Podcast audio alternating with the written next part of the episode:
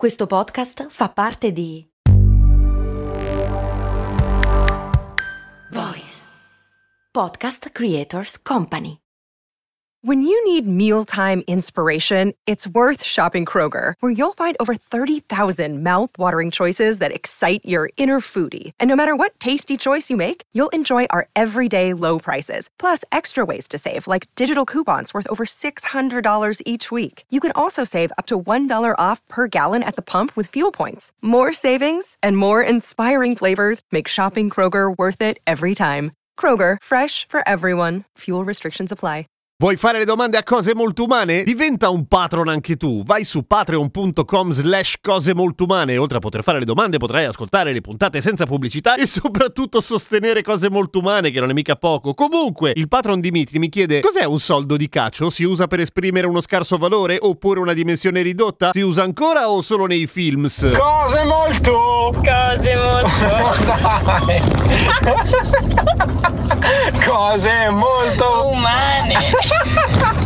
Ciao, sono Giampiero Kesten e questa è Cose Molto Umane. Intanto non si dice films, ma si dice film, perché tutto ciò che viene da un'altra lingua non segue le regole del plurale dell'altra lingua, ma non segue le regole del plurale, non si dice neanche filmi, cioè resta film. Comunque, perché si dice soldo di cacio? Per dire qualcuno di basso, in genere si usa con i bambini, oppure se sei stronzo con qualcuno basso di statura, ma non è bello, perché comunque è sempre body shaming, tall shaming, height shaming. Comunque non si fa. E tendenzialmente no, non si usa più, non lo usa più nessuno, è uno di quei modi di dire che usavano chissà quando e che appunto alcuni libri o alcuni film tengono ancora nella traduzione, così come altri modi di dire completamente desueti che già abbiamo incontrato, tipo ehi amico, o cose idiote di questo tipo. Ma quindi perché un soldo di cacio è poca roba? Il cacio è il formaggio, il soldo è una moneta. Ti immagini una moneta fatta di formaggio e capisci che A fa schifo quando la metti nel portafogli, B non dà nessuna idea della dimensione in sé. Ma la cosa in realtà è questa, il soldo era anticamente il nome di una valuta, cioè adesso noi usiamo i soldi per dire appunto denaro, ma il soldo era una frazione di lira che non valeva una minchia, cioè molti pochi soldi. Dalla parola soldo viene il modo di dire assoldare qualcuno, cioè pagarlo, oppure soldati, cioè gente pagata per fare determinate cose. Sì, ma tutti sono pagati per fare determinate cose. Gli stagisti no. Eh, ridici pure, bravo. Comunque sì, hai ragione, tutti percepivano del denaro, ma i soldati erano un ottimo esempio di persone con uno stipendio fisso, tra virgolette, o la cosa che ci assomigliava di più, o se non altro la forma più comune di contratto indeterminato, finché non morivi male sul campo di battaglia, naturalmente. Essendo il soldo una quantità di denaro estremamente scarsa, quanto formaggio slash cacio riuscivi a comprarci con un soldo? Pochissimo! Una quantità ridicola di formaggio, alto così. Non si vede, ma non importa, è l'idea che rende. Per cui un soldo di cacio è come dire, ma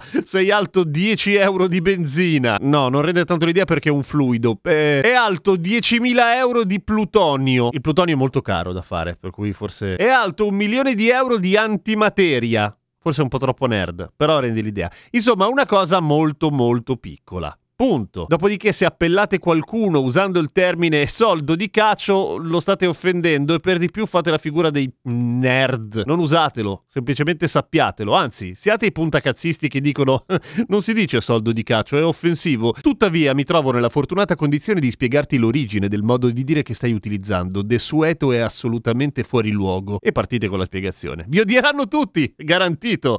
A domani con cose molto umane.